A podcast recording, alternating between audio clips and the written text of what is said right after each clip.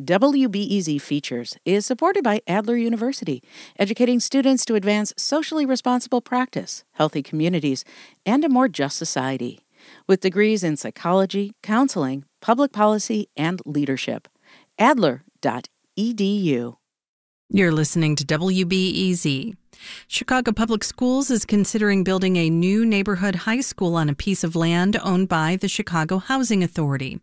The proposal is controversial because it calls for using the land for something other than public housing. But CHA has done various land swaps for more than a decade. WBEZ's Natalie Moore walks us through some of them. Etta Davis and Beverly Fegans have nothing against the Mariano's grocery store at 39th and King Drive. They are both residents of the CHA Dearborn homes two miles north. I don't have a problem with them building any uh, entities where you bring in money into the communities, but I do have a problem with them not building the uh, return units of CHA. They keep continue to sell CHA land, but they're not building the housing. CHA started everything, but they never finished. They are hurting us.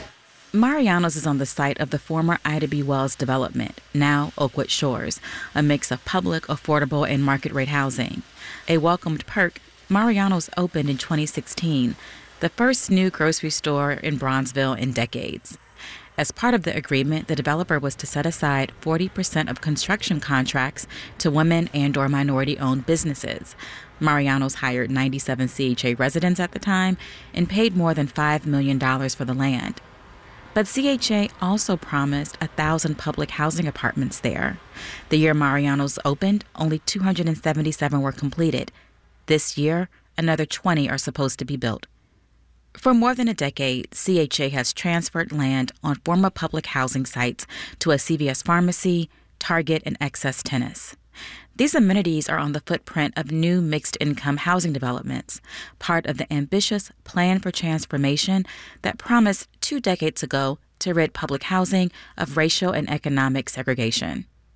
To accomplish that, CHA CEO Tracy Scott says the agency has to provide more than just housing.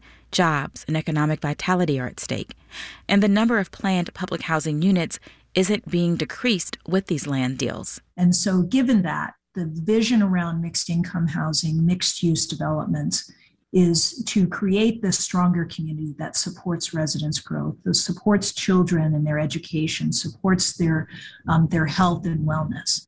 XS Tennis is a success story to CHA. The indoor facility is on former Robert Taylor Homes land. Millions of dollars in scholarships and jobs have been promised as part of the agreement. As of December, 355 CHA residents received tennis scholarships. Amy Khare studies CHA land deals as part of her research at Case Western University. Some of that land has been used for really interesting and one could argue very positive contributions um, to the neighborhood, all of which are amenities that residents and leaders within communities of color have long demanded. The dilemma to her is that thousands of people are waiting for public housing. And Khare also points to the deal CHA had with Target near Cabrini Green back in 2011. In that swap, Target gave CHA parcels of land spread out through the near north side therefore difficult to build housing on because it was land that would couldn't be assorted for a large multi-unit development but rather smaller parcels where only single family homes or other types of dwellings could be built. Why would the agency make a decision to to move a large parcel out of possession and in, in exchange take land that they may or may not be able to build upon. They have not been built yet. These deals happened before Scott took over, but one is falling in her lap.